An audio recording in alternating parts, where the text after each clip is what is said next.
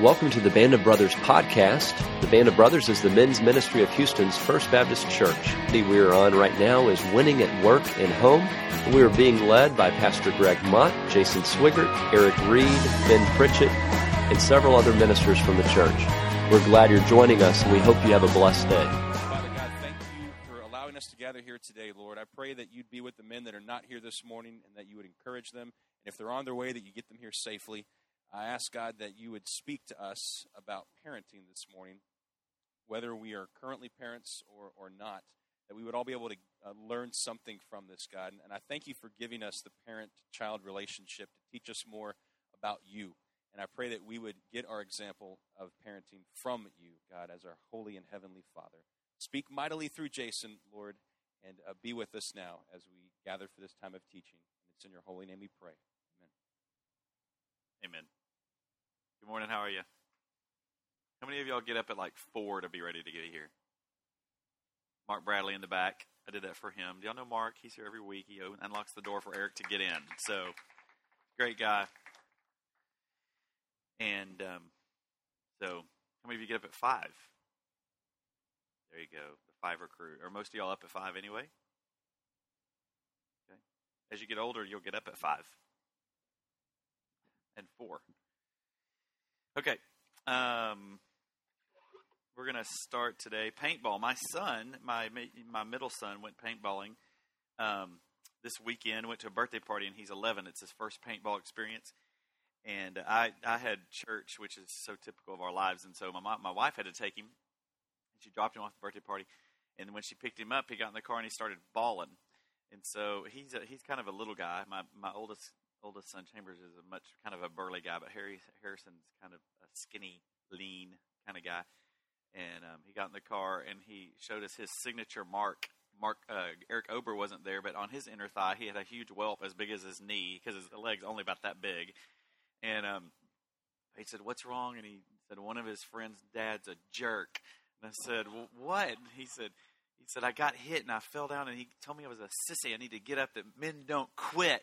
Like, oh great, we got Rambo Dad with 11 year olds playing paintball, and he had my son. So he's been in counseling all week. He's doing better, and um, so he's learning about how to be be a, a real man and being hit by the paintball. Anyway, so September, I mean November 23rd is coming up this Sunday, and November 23rd, 1991, I got married. So this this Sunday is my 17th anniversary. And uh, my wife, don't tell anybody. My wife thinks um, she knows it's my anniversary and she thinks I'm a deadbeat that I haven't done anything because it's been so crazy. So the other day she goes, "Can we like? Have you thought about going to, you know, dinner or something?" Like, I hadn't even thought of it. It's been so crazy. So it crushed her. So, but what I've got planned is Sunday. Shh, don't tell her. Um, after church, my in-laws are taking the kids, and we're going to whisk her away to the Heights for a night at a bed and breakfast, and she'll think I'm the most incredible Maxim kind of guy in the world. But anyway, so 17 years ago, it's hard for me to believe that. And 17 years later, and three boys later, today we're going to talk about maximum parenting.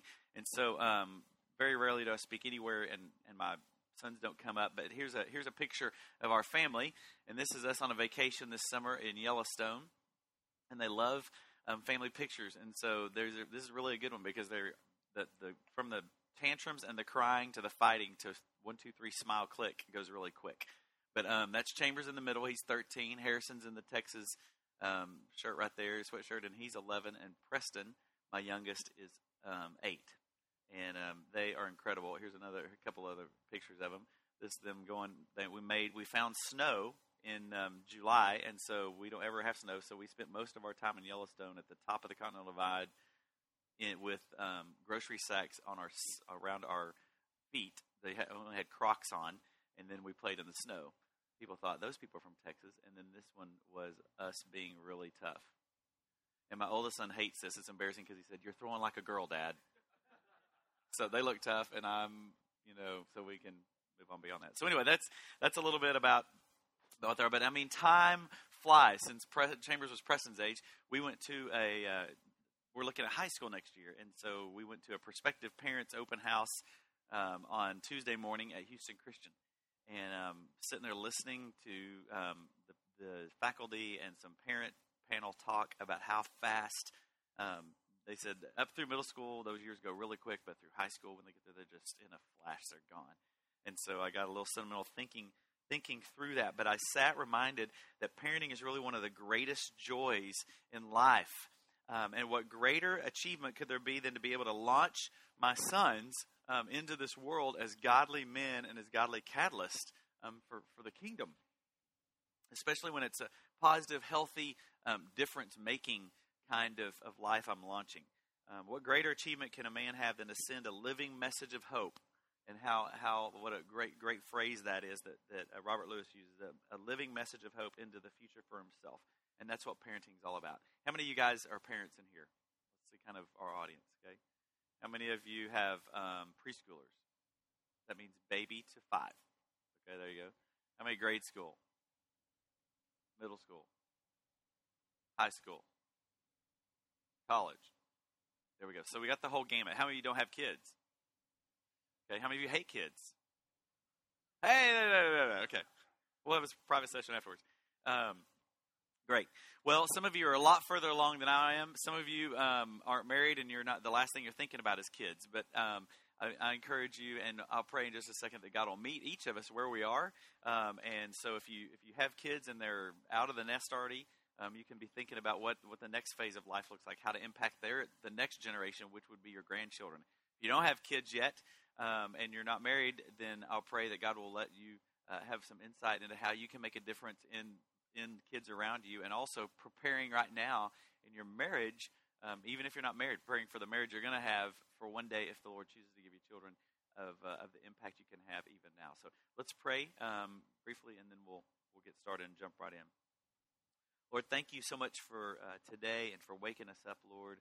Um, God, I thank you that you never sleep you're not faint hearted. God, you love your children no matter what stage, no matter where we are in relationship with you. You seek us. And uh, your desire is to live within us, God, so we can uh, be a living example um, of who you are in our world. And so, Father, would you uh, meet each of us where we are in our phase of life? Um, Lord, some of us as we look back, some of us as we look forward, uh, but all of us um, are kids. And Father, so I pray that you would even help us look um, in ways of, of our lives today, even that you would want to launch us into the next phase of being your children um, to live for you and, and bring glory to you and make a difference, Lord. So we give you this time. We ask you to uh, to take it and control it and use it. In your name I pray. Amen. Um, so the, the, the parenting, the, the, it takes the best part of you, and I just prayed it's not for the faint of heart.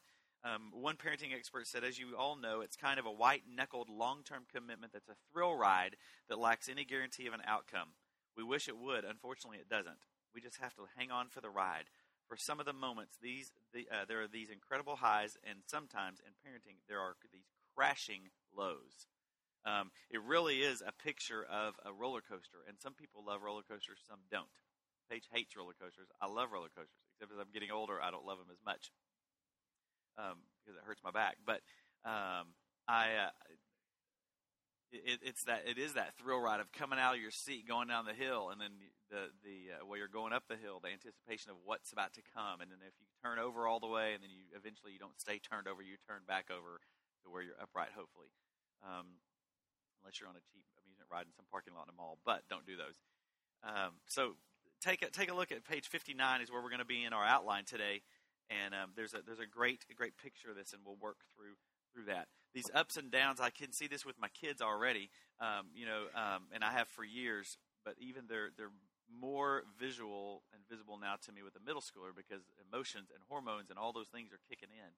And so I can have these incredible moments. I say about, I have about six weeks, six six weeks, six days of just incredible joy, um, encouragement of, of having a, a teenager. I think this is incredible and then the seventh day hell hits and it's tough i mean everything just crashes down like where did this come from? Um, whether it's attitude or rebellion or can't figure out what's going on or ra- lack of responsibility um, all all those things kick in. And so it really is that that up and down. With my eight year old it can be it can be the funnest thing and then two seconds later i'm about to wring his neck.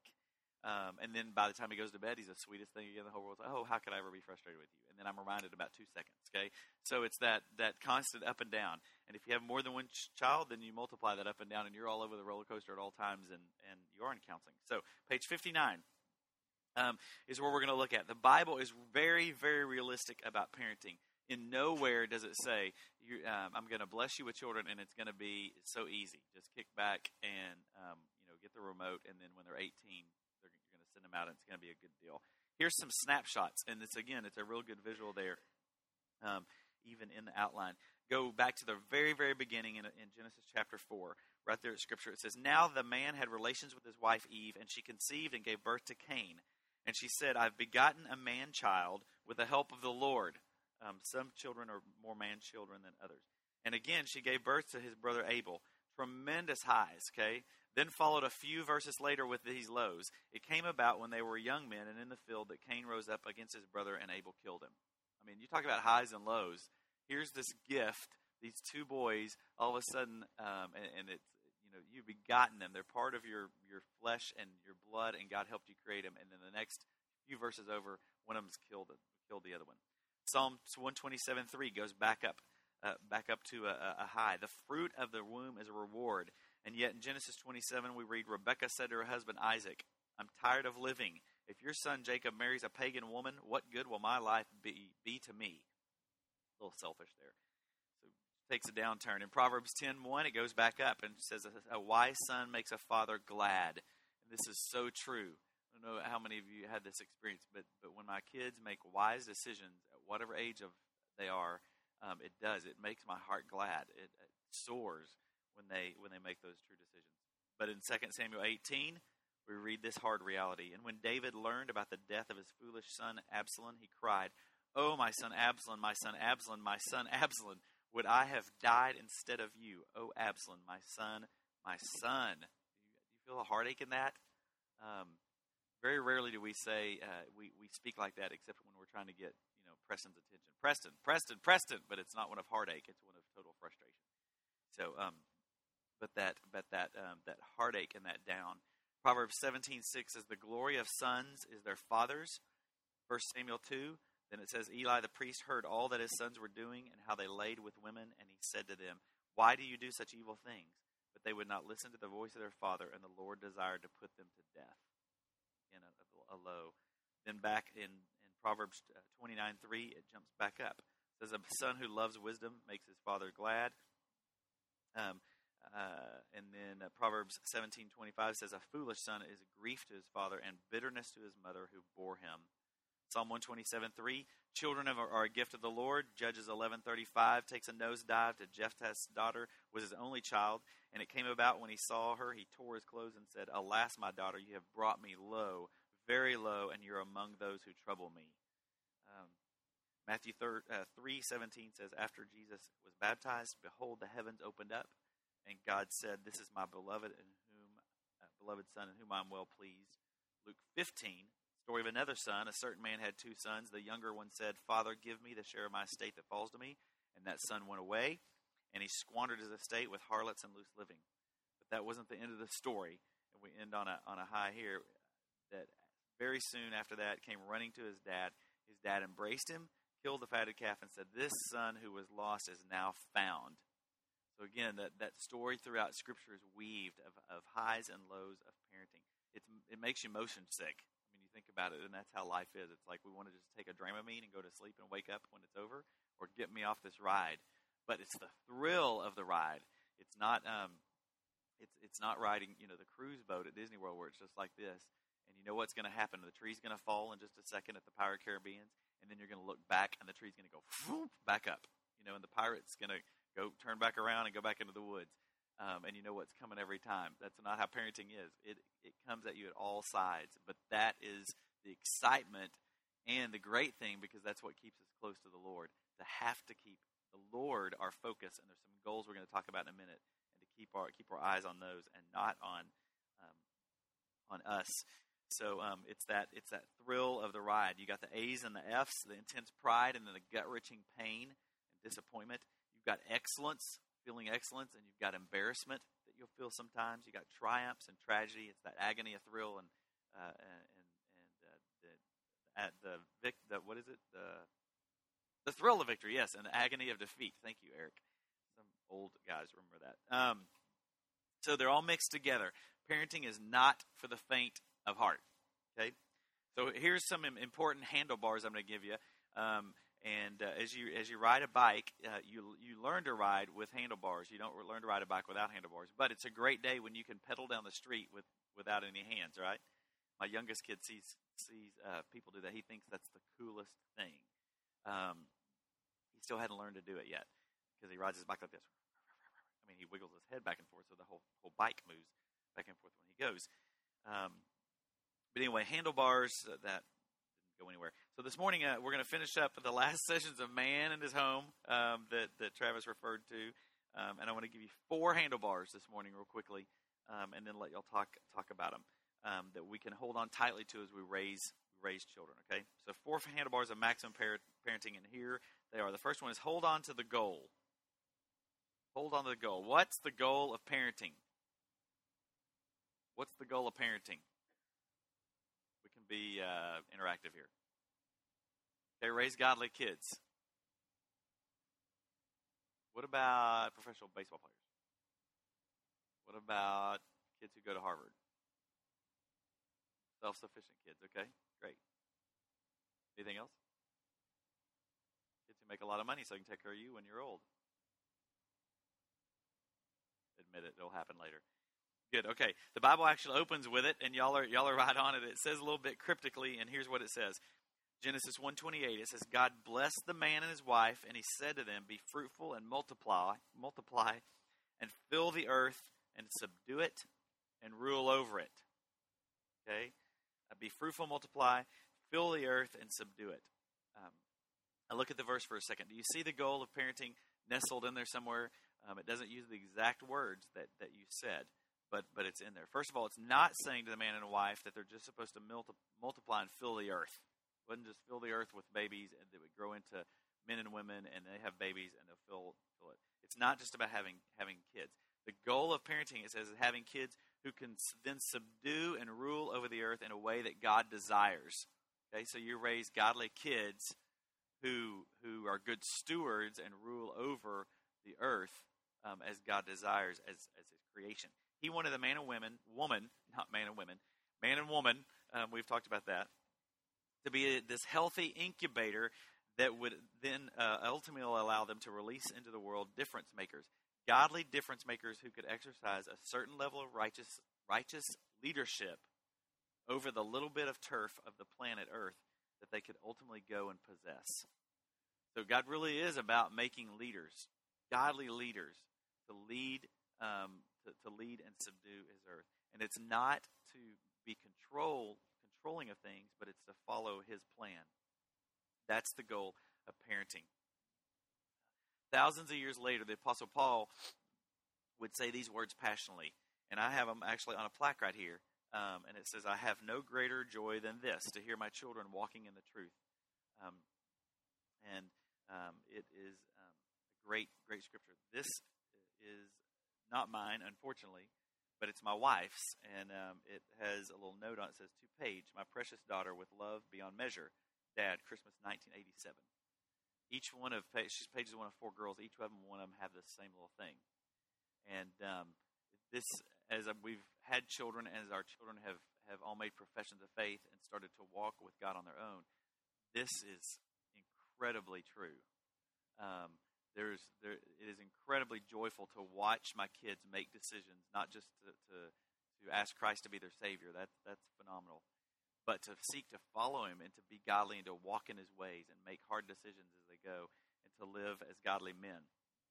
Great, great thing. They're they're difference makers. They'll go out in their little enclaves and little patch of the planet Earth that they live in, and they'll exercise righteous leadership and uh, that's what when I see my kids, I don't I don't want them to be leaders for the sake of being leaders. I want to be leaders whether they're on the football team or they're in uh, academic um, situations or with friends or church or whatever. Not to be the Pied Piper, but to be the leader to set the example for Christ in the way they're gifted and their personalities. Sometimes we think leaders have to be the rah rah rally person, um, when when in fact it's not. You can be a very quiet leader, but it's the example that you live um, and and how you live your life and the way that people people see that. My son Chambers, uh, he's 13, and his his he hasn't been incredibly fruitful yet in that way, but I'm seeing glimpses of him walking in the truth now, and and it's incredible. Just this week, he had a situation at school that he's never had, um, and it involved basically um, some kids saying some things um, that aren't true. So to watch him process that in a, in a godly fashion in a 13 year old mind and think, how should I respond? Um, what's the appropriate way um, instead of react and watch him walk through that was was incredible. And it was a it was a painful experience because in his sweet heart and kind heart, it was a thing. Where, why would anyone ever do this to someone? Um, but it was great, and I thought of that verse and thought, Lord, this this is joyous. This is incredible. This makes all that time that I've spent um, frustration, even you know, trying to set an example and talk through Scripture and pray with Him to see it come to fruition in little little pieces. Um, and a lot of um, some of you who have older children, you've seen that in your older children, even as they maybe have gone off to college and they're making decisions in marriage um, and those things. I, uh, I met with a couple last night that I'm that I'm I'm not marrying them, they go to another church in the city, and her dad is on staff there, and he's marrying him, and so they wanted to go to kind of a different setting for some premarital counseling. So I met with them for the first time last night, and I um, I kind of a weird situation, not weird, but um, I was on staff at another church 20 years ago, and this girl's dad, um, the church interviewed him as a potential youth minister, which would have been my boss. So I met him 20 years ago, and she was like seven years old now she's getting married. And so I sat in that room last night in my office thinking, how incredible to see this incredibly godly woman trying to make godly decisions, um, and it's and it's and it's because her parents are maximum parents. They did an incredible job with the goal, um, the goal that they have um, uh, that, that uh, to raise them to, to send them out. So whatever else Dad thinks will bring him joy in his kids, and we all have kind know, dreams for our kids. Um, they'll fulfill us whether they uh, will be the smartest or the best looking for dads of star athletes or for the most popular. The brightest and the best, the one who gets the most attention. Whatever goals you might think as a young dad, for instance, that you have for your kids, the aspirations you have for them. The truth is, they could be all those things and more, but if they're every one of those things but miss the end mark of being a difference maker and a godly leader, then they've then they've missed the mark. Okay? The truth of knowing God and whatever joy that comes from that, they, they haven't reached the goal. So you need to hold on to that goal. That's why from time to time our children are born. Uh, from, from the time our children are born, there are two things um, uh, that, we, that they should be doing or we should be doing all the time. Regardless of how good or bad they are at any time, we've got to focus on these two things. The first one is pointing our children to God, consistently pointing them to God in every situation. So it's conversations of, of what what do you without being a Bible thumper or some fanatic, but pointing back to Scripture. What is what is what does Scripture say? You know, um, what do you think God would want you to do in this? Um, but pointing them back to God. And the second thing is praying fervently and continually that they will go there on their own. You hold on to that goal. Pointing our children to God and praying fervently and continuously that they'll that they'll go there. Uh, I want you to know our greatest assurance that those things will occur in our children is one day when they walk up to you and from out of their gut, with no coercion on your part, you don't have to manipulate the conversation or anything else, and they say something like this Dad, let me tell you what God's doing in my life. We haven't had that conversation yet. You know, my eight year old hadn't gone picking his nose and gone, Hey, Dad, guess what? God's doing my life. Um, you know, I'm still going, Preston, why don't you pray? No, I don't want to pray out loud. So, you know, then I coerce him. Um, uh, not really. Um, but it's one of the greatest things that, that'll happen in life. So, in this thrill ride of parenting, that first goal, hold on to the goal. The first thing, always as dads, is, is, is the focus there. Never stop pointing the way and don't stop praying for them. Okay? You've, you're, you've launched a difference maker into the planet Earth if you can do that. Okay? Second thing, hold on to your time. Hold on to your time. Say that because there's nothing that gets away faster than us from than time. Yesterday was a really, really long day, but I look back and think, what did I really do? I know the things I did; they just weren't necessarily enjoyable things that, that spur me on. But um, but the, the, there's a national study on the family that recently released, and guess what? The number one complaint of teenagers was. I don't spend enough time with my parents. We think I don't have a car, we don't have enough money. My parents bug me, they're getting in my business, all those things. That's what that's what the media would say. But consistently, actually, the study throughout time has been done. My parents don't spend enough time with me. That was the number one complaint of teenagers. We know that from surveys, 40% of all kids in America today don't feel a close relationship with their dad. 40%. Yesterday, I went and met with the, the principal, um, my oldest son's school, FBA over here, the middle school principal. She's dynamite. She's awesome. And I sat with her, and um, we talked about some of the situation that's going on. And, and she said, You know, most of, we have great kids, we have great families, but even in great families, the majority of these kids, especially sons, their dad is very uninvolved. We saw uh, we see as our, our goal that we hang on to is not hang on to our time, but hang on to being the provider. And then later on, we give them these things so they can enjoy it. They don't. Our kids don't want that. They might not can even voice that, but what they want is is time with us. In Ephesians 5, it says, Therefore, be careful how you live, not as unwise men, but as wise, making the most of your time because these days are evil. I might put a paraphrase there and say, These days are fast, and that's why they become evil. We get involved in busyness, and it's the things around us uh, that, that, uh, that take our time away. No one has more time than anyone else. Okay? Um, you can talk about managing time, but really we need to manage our lives within the time because we're all given the same amount of time. And with kids, some dads will make the most of that and some dads won't. The difference will be that what you're holding on to. Some dads will have a firm grip on their time and others will only gripe about how much time they don't have. In fact, there's two management styles um, in this goal before we move on. The first one is reactive time management style, the reactive time. And most of us probably live here even at home or work. This lives by the tyranny of the urgent um, by the things that are really not important, but they seem important. Okay, it's it's basically we we don't do the the uh, things we we should be doing, which are important because we're doing the urgent things, the things that are thrown at us. So what you have to do is you have to get a perspective of that, of sitting down and knowing what's important overall, over a month, over a day, and uh, and make and make sure that you accomplish those things. That's the filter you look through. Is what do what is it what is important today not what's going to be thrown at me that's urgent. What monkey's going to be thrown on my back that's that's not for me to deal with today. That takes time away from my from my focus. Um, uh, you can uh, two things you can say. I can choose that, or you can say I need to say no to that, and it's okay. It's okay to do that. If you don't have that filter, then everything fills a schedule, and there's really no time to think through what you're where you're going or what you're doing. And the best things in life for a dad and his children are lost in the midst, in the blur of busyness and reaction that just sweeps away the days. And it's called reactive management approach. The second one, and it's a better one, is the proactive time management approach. And it refuses to leave the best things in life to chance.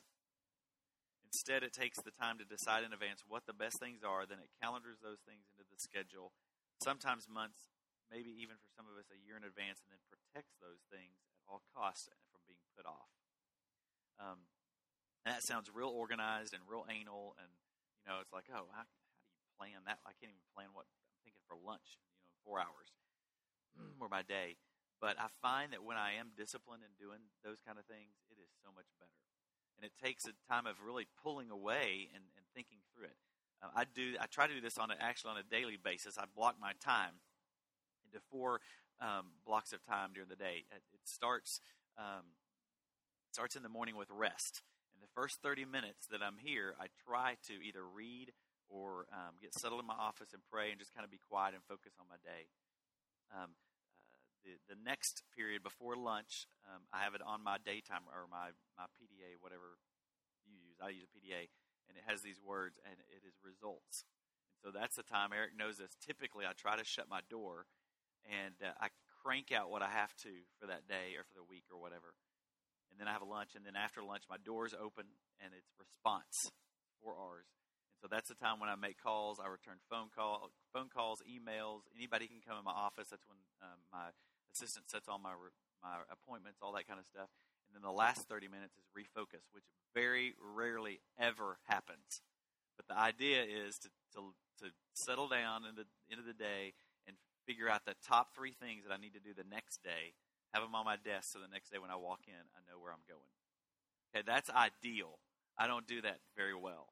But that's the goal, the handlebar that I try to hold on to on my time, and it's a, it's a proactive approach. From a book I read called Less is More. It's a great book on leadership. Um, probably, I think, one of the best I've, I've ever read. But um, you, you have to go in, you have to have a plan. Otherwise, your time does. It just rules you. And the same thing at home. I can go home at night, my time rules me. I'm tired from home. I walk in, I try to help my wife around the house, you know, with the kids or with dinner or whatever. And before I know it, I look at the end of the night, we're in bed, and I didn't accomplish anything I needed to at home, either relationally with my kids, or relationally with my wife, or just me trying to settle in and, and have some normal family time. Um, we will we'll all be attacked with what's urgent, but what we need to spend time doing is is important. Okay, for maximum parenting, you have to hold on to your time. The third thing is you have to hold on to your responsibility. Hold on to your responsibility. Psalm 78 72 says this So he shepherded them according to the integrity of his heart and guided them with skillful hands. He shepherded them according to the integrity of his heart and guided them with skillful hands. Two responsibilities are embedded in that scripture right there and embedded in a dad who becomes a shepherd of his home. And that's really what we are. We're a family shepherd. Okay? Um, sometimes we feel like we're herding cats more than sheep but we're but we are shepherds. The first thing is we have to live with integrity. And I told you this, and I'll say it again: kids need a hero. Kid needs a kids need a hero, and it doesn't necessarily need to be LeBron James um, or the greatest football player or whoever. It needs to be you as a dad, and it really doesn't take a whole lot um, for for that to happen. Actually, when it comes to the to the world into the their world, um, you need to be their hero. I need to be my kids' hero, not in a perfect sense, but in a real, uh, real time sense of knowing that we champion them, that we care about them, and that we live a life worthy um, of them looking looking up to us. Um, secondly, we must constantly upgrade our parenting skills, and that's in there as well. It talks about skillful hands. Notice it says he guided them with skillful hands. Hands. And here's what I want you to know: we have a skill when we have a long-term plan to raise a son or daughter, or a long-term game plan If we have that in mind, the end in mind, then we have a skill. We do that, and we have a skill when we do a, certain, a few things, and we can define manhood or womanhood to our children. Yay, you! That's what you're doing. You are learning how to define that and live it out, so that your kids will understand what that is. Hopefully, manhood, the things that you've you've learned over the last couple of years, including these months, will be things you, you talk in your vocabulary with your kids, no matter how old they are. And it's not too late to start to talk about manhood and womanhood. Uh, you have a skill when you know how to change your parenting style over the seasons of a child's life from coaching to cheerleader to consultant. Right now, I'm a coach for my for most for all three of my kids, but I'm moving into a cheerleader for my son as I cheer him on to make wise decisions. But I don't, and I still coach him some. But at some point, very soon, I'll be a consultant with him. Hopefully, even last night driving home in the car, I talked to him about um, a situation with a teacher this week, and I said, I have I have some thoughts on how maybe you should handle that that situation. Um, if you'd like to hear them, do you do you want to hear them? And I asked permission. I didn't just go, "This is what you need to do, son. Don't be a meathead. Do this. Da da da. You'd be like me. You'd be really smart, and it'll be all good." That's that's you know what we want to say because that's what we think. But I had to hold back. And he said, "Yeah, go ahead and tell me." So I told him, and I said, "You know, it's you can you choose what you want to do, but I think that's probably a good plan." So who knows if he did it? I asked Paige last night. I said, "Do you think he'll do it?" I don't know. I'm, we can't say anything else about it. We have to leave it to him. So hopefully he'll do it. If not, I'll berate him and tell him he's an idiot. Just kidding. Um, you'll, you know you'll have a skill when you know their personalities.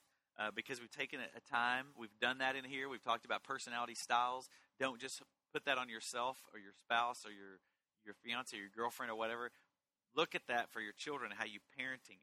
Apply that to parenting you know they're bent and you accept their bent is from God and you encourage them to develop that bent. Okay, if your kid is is um, is um, bent in athletics, then follow that bent.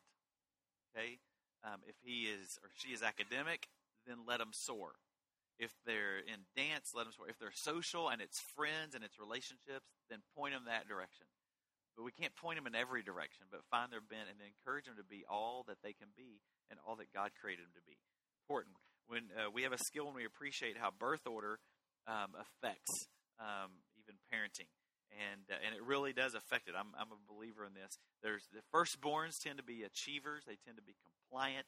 Um, they're reliable. Um, they're fearful in a, in in new situations. They're sometimes a little more cautious. Um, and that's true with mine. Middleborns, um, if they're the same sex of the firstborn, then they try to distinguish themselves from the, from the first person or the, their brother or their sister. They'll go in different directions, and that's why sometimes they look so different than than firstborns. Most of the time, um, they tend to be very competitive and aggressive and independent. Um, they can't even be more rebellious like the prodigal son.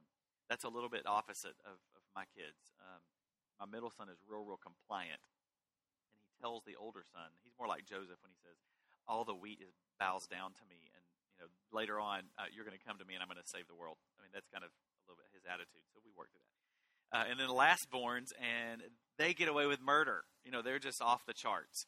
And this one is tip, is really true true with mine. Um, lastborns, uh, they, they love fun for the most part. They're outgoing. They tend to be demandative and manipulative, and they like to draw attention to themselves. Again, they've fought all their lives, you know, to, to get some attention.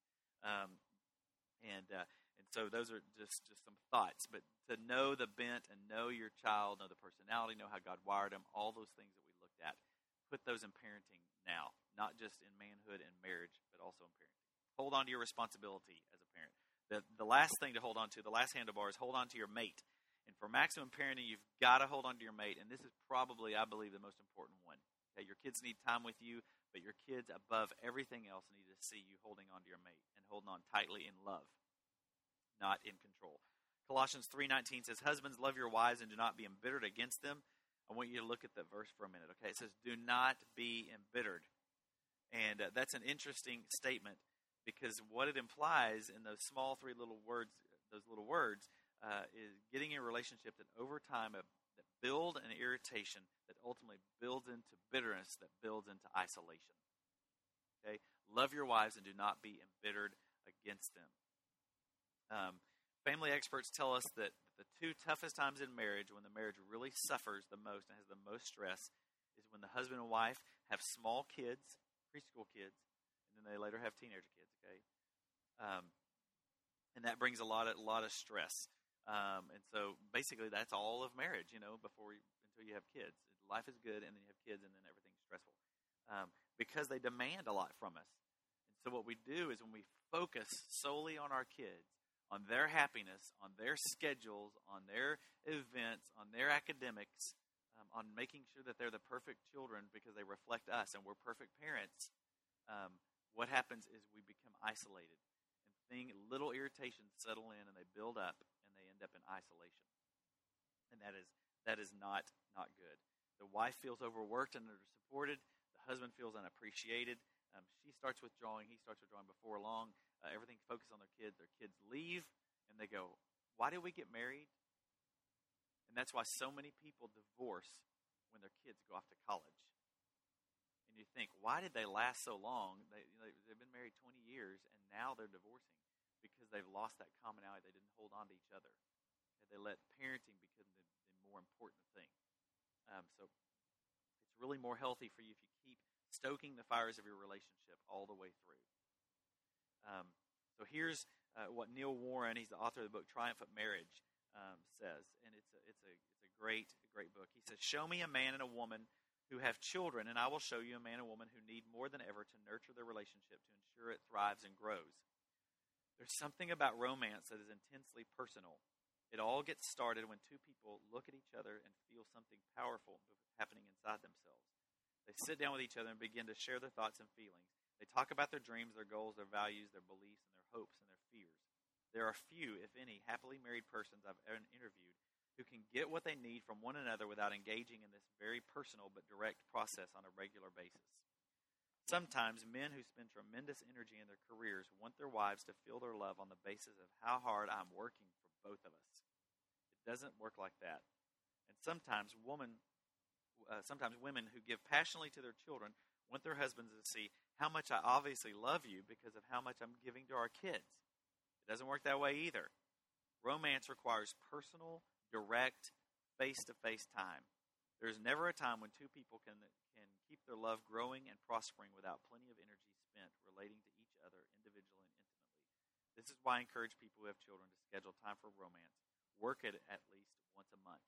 That's why I'm taking my wife away in town for anniversary.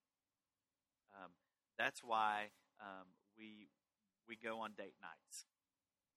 That's why our kids we let our kids see that that that's the more important relationship because the more secure they see us in our marriage, the more secure they'll be, and they'll understand what that looks looks like. I have a buddy that um, I talked to a couple of weeks ago, and he was really really struggling in his marriage. He's a couple years younger than me, and he has two kids. His wife's a nurse; she works at night, um, and she works like twelve hour shifts, and so she's her schedule's real off. Um, he's a he's a real servant as far as he does a lot of stuff around the house, and so he was he a couple weeks ago I called him and I said, hey, what's going on? And um, he texted me and said, hey, can you talk? So I called him and said, what's going on? He said, I you know I don't know if I want to keep doing this. He said, when right now when my kids are gone, today I would say I want a divorce. He's an awesome Christian guy. So we went to Starbucks. I said, what's going on? And he said, you know, I just I'm so underappreciated. I do all this stuff she doesn't care. She's, uh, she doesn't care what we do with the kids. She's just tired of it. So um, uh, I encouraged him to go to Fireproof to see Fireproof. Um, and so I, we said, "We'll keep your kids. Go to Fireproof." Well, that never happened. I, I bugged him. I was like, "You know, have you gone yet? Have you bought the tickets?" He's like, "She doesn't want to go." I said, "Go by yourself." He said, "I'm not going to a movie by myself about marriage falling apart." And I was like, "Well, that was sensitive, Jason." So um, anyway, he he was banking on this family life um, weekend uh, in San Antonio, um, and it was last week. And he said, "I'm just I'm hoping and holding out that she'll go to that." So she did. So I saw him yesterday, and I said, "How was it?" He goes, "It is like starting over." He said, "It was incredible," and it wasn't necessarily because the conference was incredible. It was, but it was because they got away and they got back to that connection intentionally of why why they got married and why they loved each other what they appreciate about each other. And it was all those little irritations that built up, and it built up to embitterment and isolation. Um, but going back to those times, and so you don't want to do that every ten years. You know, you don't want to build up embitterment for ten years and then just suddenly go, "Oh, we were in love. I forgot about that the last nine. That's not the process. Is to do it continually, and it's the best thing your your kids kids can get it. The best thing uh, to build up your kids' EQ or their emotional co- quotient is to to see their mom and dad um, have stability in their marriage. They get it from seeing mom and dad love each other. Okay, um, it's it's uh, it, it's really really um, really really important. Let me see here where I can jump to.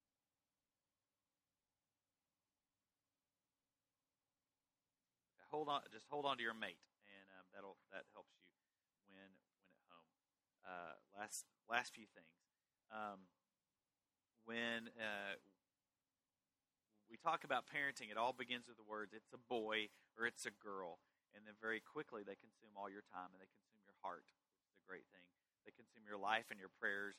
They'll keep you up sleepless nights um, with fevers and diapers and story times. They'll break your heart the, the first time they go off and uh, they decide they're gonna they're gonna drink. Uh, they're gonna they're gonna try it and, and see what uh, what life apart from mom and dad is. They're gonna make decisions. They're gonna make bad decisions. Go through all those. There'll be broken bones and campouts. Um, but all of a sudden, um, you're you're you're walking down down this to college or you're walking down the aisle, um, and and they are you're giving them away. They are going on, and you're sending them out. And the question is, what have you sent them out with? And hopefully, these are the things you send them out pointed to God. Hopefully, with great memories dancing in their heads of, of, of time with them, of them seeing you with their, with their mom, hopefully with big dreams to pursue, but not dreams that that you've only ignited in them, but God has put in them, and you fan the flame for them for them to pursue, and hopefully with an image of what it means to live with a man or a woman for a lifetime. So you think about that's maximum parenting. That's sending them out to subdue the earth and be godly leaders um, in their communities and their homes first, in their communities and also in the world. And that's what we uh, we want motoring around um, in our cars right now, thinking that goal in mind. So maximum parenting, those handlebars, those four things. Think through those, okay? And I encourage you to, to live those. me pray, and um, and then there's some there's some things there, as always, to talk about a few groups. And uh, y'all are a great great group, and I, I commend you for hanging tough. Getting here at six o'clock for um, almost half a year is, is awesome, and uh, and so just that alone um, is really really encouraging, and that makes a difference in your homes, but also makes a difference in the kingdom of God. It makes a difference in our church. So thanks for doing that. Let's pray. Lord, thanks again for uh, today, and thanks for the opportunity to be a parent. Father, I know literally um, there are times when I see glimpses of my children walking with you, or we are together as a family, um, and I see your your blessing and your glory, and I think this is why we're, we were, we were created, uh, Lord, to honor you um, and, to, and to see that happening, Lord. I pray for these guys, Lord, again, whatever place they are in life parenting, of marriage, Lord, give them a vision and a goal, Lord. Help them to, uh, in the next few minutes, camp on some some things. Uh, Holy Spirit, I pray that you would ignite something in them, whether it's time management with the family, it is um, spending time with their spouse, Lord. Um, it's, goals setting, um, Lord. It's responsibility, integrity, all those things, Lord. I pray that you would you would meet each one of us this morning in these next few minutes. Help us to process that and forward, God, to be um, the godly and the maximum parents that we need to be. We love you